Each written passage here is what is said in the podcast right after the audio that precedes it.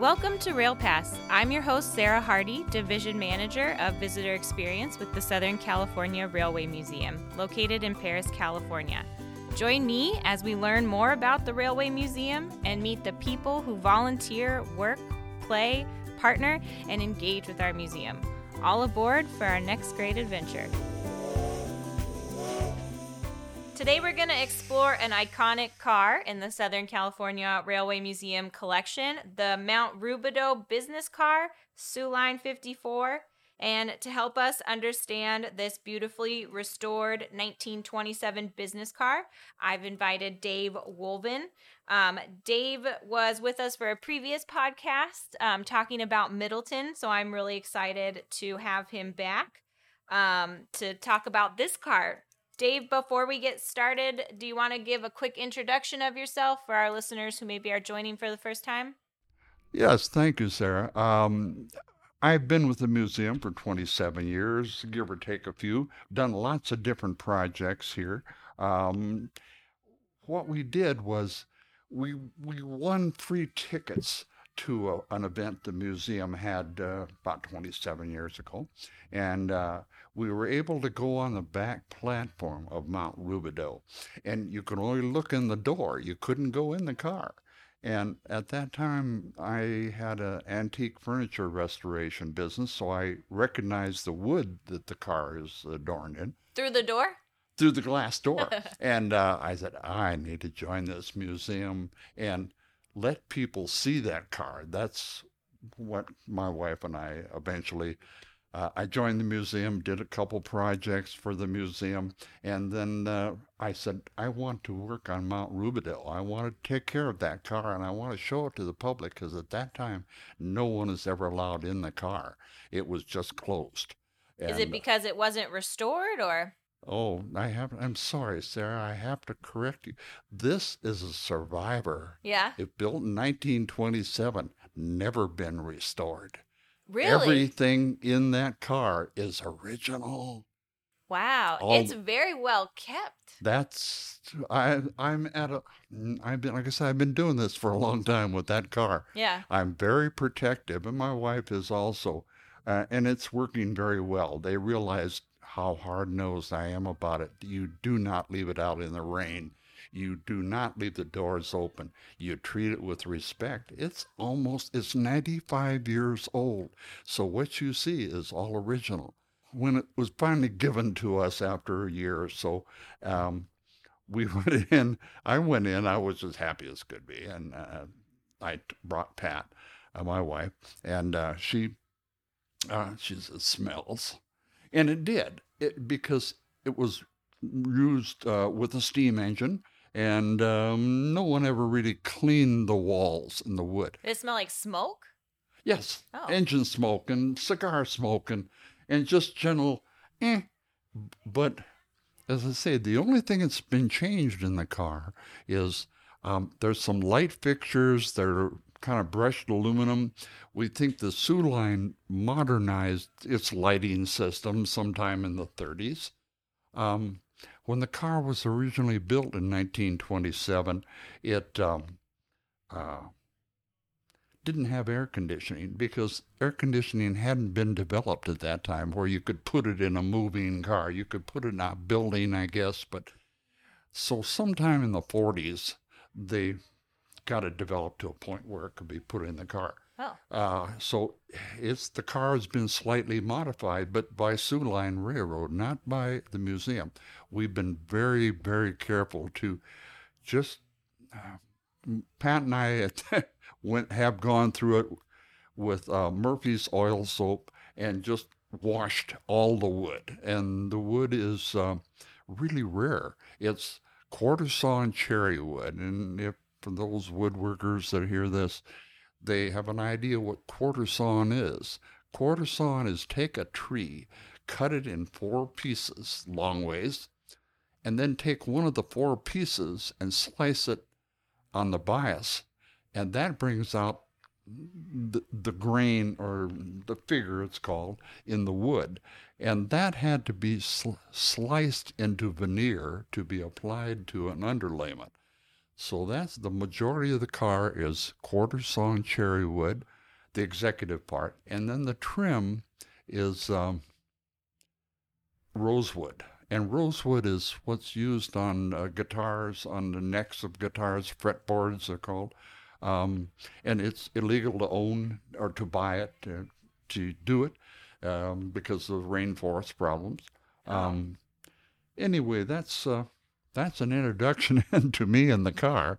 Uh, so, yeah. Yeah. Well, so can you give me a little bit of history about the car? We you said it was built in 1927. Yes. Um, it's kind of interesting. It's a bit confusing. Um, they built three cars like this uh, 52, 53, and 54. Uh, we have 54. 52 is privately owned, been beautifully restored on the exterior, um, modified on the interior. It's um, legal for Amtrak. It can run, it belongs to San Diego Savings and Loan. Uh, the owner, 52. 53 was lost in a fire, as we read or understand. It was destroyed. So the only two is, is ours and uh, the one in San Diego. Um, it was built on a a car uh, that was built in 1914. It was a wooden car, and it was a um, observation buffet baggage car. And so, what we believe they did was they used a running gear. Everything from the floor uh, down was old car, and everything above the floor was all new. There's just no signs of anything modified, new door put in here or there. It's all completely new. We have uh, the blueprint dated uh, December 26, 1926, uh, for that car. And um, the car uh, was in service until around 1955.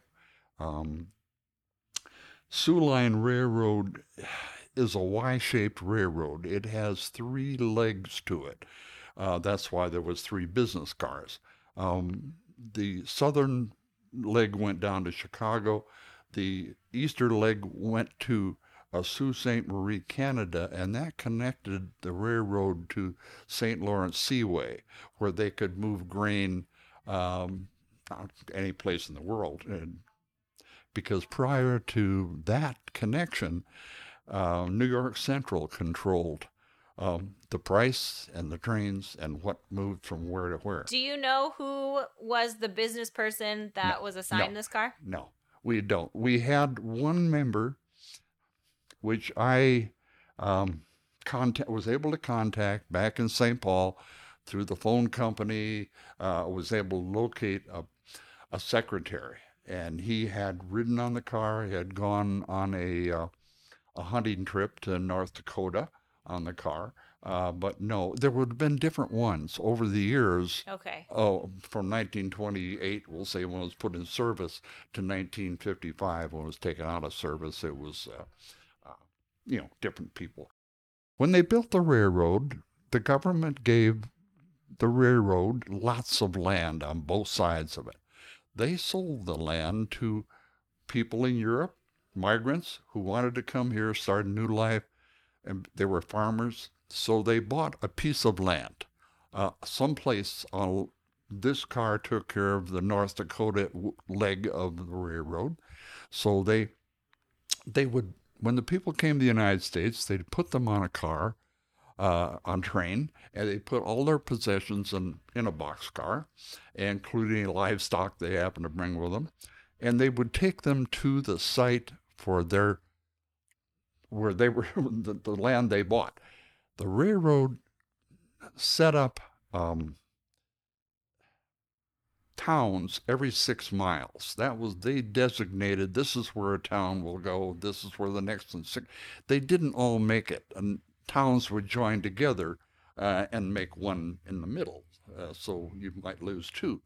And but anyway, they would drop them off. Say we'll be back to pick up your corn, grain, whatever you've crops you've raised and we're going to move them for you that was that was the business they were in they were not a passenger uh, carrying not that they didn't carry passengers but cars like this were used They were taken to stations, set on a siding.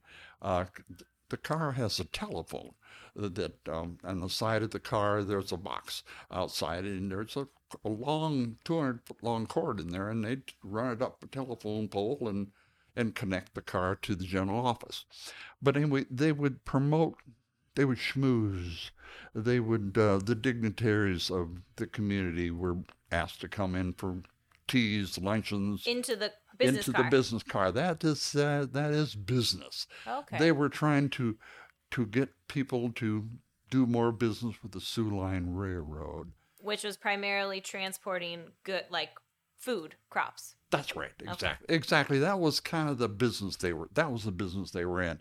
The car is very luxurious. It has um, you know, ten rooms. It has an observation room, which has it'll seat about 10, 11 people. It'll sleep four people in that room. Then it has a small bathroom right outside of that. Um, then next to it is two bedrooms joined by a, um, a Dick and Jane uh, bathroom uh, between the two of them. And um, they're single person berths, but very nice. And then the dining room seats, uh, seats eight people.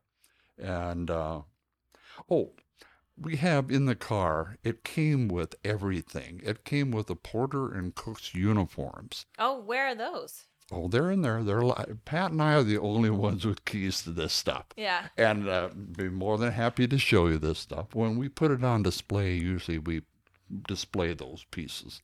And uh, it has all the original pillows. They're all down pillows.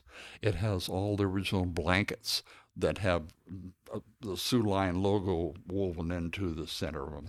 Um, it has all the silver, all the flatware, all the china. plates. Really? Everything is in the car. That's That's, why we're so protective Yeah. of it. Uh, that's why we want it locked. We want it maintained. We want it cared for. How did it come to the museum with all of it this came. stuff? Um, yeah, that's interesting. It was sold in 1955 to a group of people, uh, Cal Southern Railroad, which was kind of one of our founding groups of people here.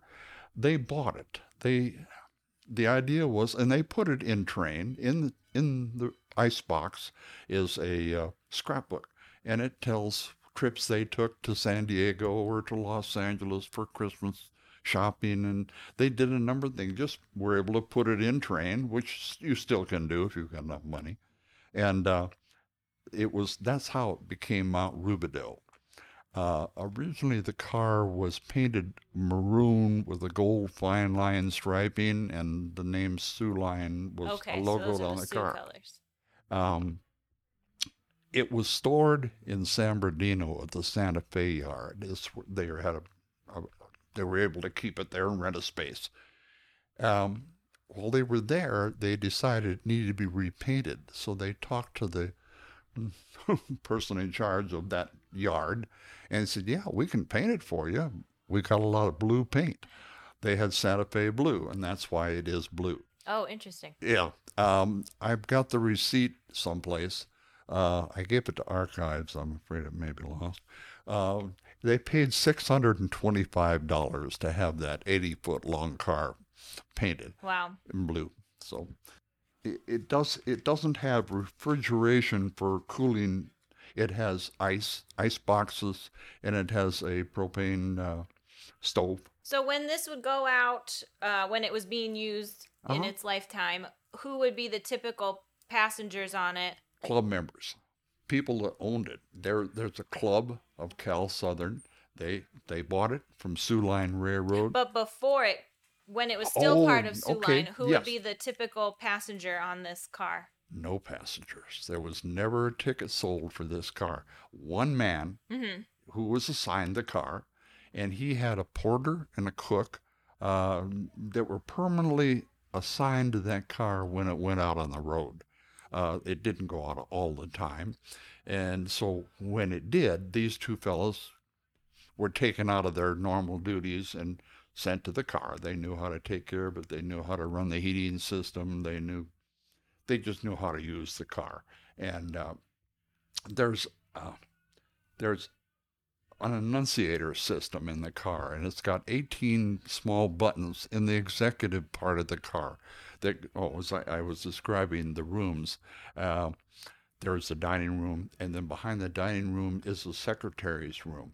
The secretary was a 40, generally speaking, was a 40 year old man, and it's definitely it has a typewriter in it, and it, it has its own bathroom facilities in it, and uh, it sleeps two people. It has a berth that comes down from the overhead, and and then the lower area is uh, converts to. And then behind it is the porter and cook's room, and behind that is the kitchen, and then the head end is the non-platform end. there's a lot of toilets and sinks, but there's no showers, no bathtubs until you get to the head end of the car. And if you look up in the ceiling, I painted it white so you can see it because everything is blue. There's a shower head, and that's the shower. And it's just, it's all men. So, yeah. and it's in a manly area, so it's not like you have traffic. And it has covers on the windows, so you're protected. Um, from being viewed. Uh, but that's, and also in that room is the boiler that heats the car. This is from Minnesota. And so would the water be hot for the shower? Oh yes. Okay. There's a boiler right there, and it, it's coal fired. You put the coal in on the outside of the car. There's a hopper up near the ceiling, uh, the roof, and uh, you open that up. You get coal out, put it in the boiler, and heat it up. And the car has 11 separate compartments or divisions. So you can, if, if you were the porter and the cook, and the manager had gone to the hotel because he was better off there. He wanted to. So he there. didn't have to sleep in the car. Each, he didn't have to, but night. he could. Okay. No, no. Uh, so if it, it's January in Minnesota. Yeah. I, am from St. Paul, so it, it was cold. I remember walking to school uphill both ways and snow going in my boots. And so you were by yourself. You would shut off every all 10 compartments of that heating system until you got down to the area right where you guys were and you'd keep pulling some coal in the boiler and it it's it heats hot salt water and that's what makes the heat it's like a radiant system hmm. people back used to have radiators or had radiators, and that's what it is. And it's all along the floorboard of the car. Do you know how warm it would get if you shut oh, off? Oh, as warm as you want it to yeah? be. Oh, yes, that's very good. very warm. Um, dead of winter, yes, you could keep that area because you could zero it down to just the porter and cook's room and the kitchen. Yeah, and they would stay there. Because um, the car isn't insulated. No, no, not really. No, uh-uh. It has dual pane windows, but they're just two pieces of glass. It's yeah. It called back east. We, they were called storm windows. I don't know what the advantage was because it got very cold on the outside of the glass and it transmitted right through. There's like three inches, and there's another pane of glass that got cold. Um, I don't suspect they used an awful lot in the dead of winter. I mean, you just probably wouldn't. I, I don't know. Um, but if you think about it, uh, it was a beautiful piece. Uh, and um, oh, the Annunciators. I, I keep drifting off. Sorry, you're not keeping me on tracks there. Um, the, the, the, the Annunciators are all over the cars, 18 of them. And in the hallway, right across from the porter and cook's room and kitchen, is a box up on the wall, and it has eight little electromagnet flags in there. So when someone pushes a button someplace in the car, it, it causes that flag to jump up. There's signs that the porter spent his whole day right there waiting. There's also a bell that would ring when the flag moved. Oh. To let him know that he somebody needed? he was needed. And uh, he would see where you would say you know, executive part, telephone, front desk, whatever. And he would hot foot it up there and find out what the uh, manager wanted. And a uh, cup of coffee, a ham sandwich, glass of milk. He'd come back and, and uh, get it and take it up to him. And uh, so anybody in the car, there's even one of them is just underneath the the end of the dining room table. So if you're having uh, the local uh, dignitaries in for dinner and you want more coffee, push the push a button and he'll be there. Interesting. That's if if you spend time thinking about how what was it like? What was sociology at that time? One of the fellows, the porter, was black. Uh, the cook was a tall, sounded like he was he was tall and blonde. So we assume he's Swedish. He's from Minnesota. So Why is this car important to preserve? it's part of history. It's uh, it's how executives lived. We have Learjets now. Um, we have So this is like the equivalent of a business jet. That's exactly. Uh huh. It really was, and it it would have been a very special that trip to be invited. Uh, the man that we did talk to that went on the pheasant hunting trip, um, it was very special to be invited, and that's why we need to preserve that. That's why we have this museum. We preserve historical pieces, and uh, we, my wife and I, Pat, uh, do our best to maintain it. And you guys do a great job. Yeah, it's a beautiful car. I had no idea that everything was original. I thought it. You thought it had been restored. no. Yeah. And, and nowadays, uh, survivors survivors are really more important than restored. We Yeah. can we can take a piece of junk and we can restore it. Uh, like George Washington's hatchet. Uh, this is the original hatchet. The handle's been changed twice and the head's been changed once. Well, no, it's not original. it's, a restoration. Um, the Constitution, the warship, the first uh, warship we have in Boston Harbor, uh, was everything has been replaced on it except maybe the keel. Yeah. So it's, um, but this isn't. This is all original. So and that's, that's why. very rare. That's why we, yes, it is very rare. We've restored a lot of things. We just finished restoring the hospital kitchen car. Yeah. Um, but we had to restore it. hmm This one we don't. The the paint is wrong, but it still shows well. We we take pride in Yeah. showing it. And Gary Cochran, our host docent here, he takes uh, people through it uh, very carefully. He's selective. Uh, the ones we really appreciate seeing are the older people who maybe remember Steam. Steam went away in 1955, pretty much. So, but older people who appreciate these things, we love showing it to them. Yeah. Well, thank you so much for taking the time to talk with me today and giving me and our listeners a better understanding of this iconic car. If anybody listening is interested in getting involved with the Mount Rubidoux or donating in any way, do you have any information? um, contact you, and you can direct them to me, and uh, we would uh, we would like to see some people step up. We got a lot of people who go, "Oh, I'd love to work." In, what they are saying is they'd love to ride on it, uh, but as far as working on it, vacuuming, dusting, oiling, not many people want to do that. So, if you've got somebody, send them our way. Well, thank you so much. As with other volunteers like yourself, I know that this isn't the only project that you work on. So if you're interested in coming back for a third time, I'd love to talk to you more. Thank you, Sarah. Appreciate it. Thank you for joining me today. As you disembark, make sure to like, subscribe, and comment. And visit SoCalRailway.org to view past episodes, photo, video, and bonus material. And also let us know what you would like to hear, who you'd like to meet, and what we can do for the next Rail Pass episodes.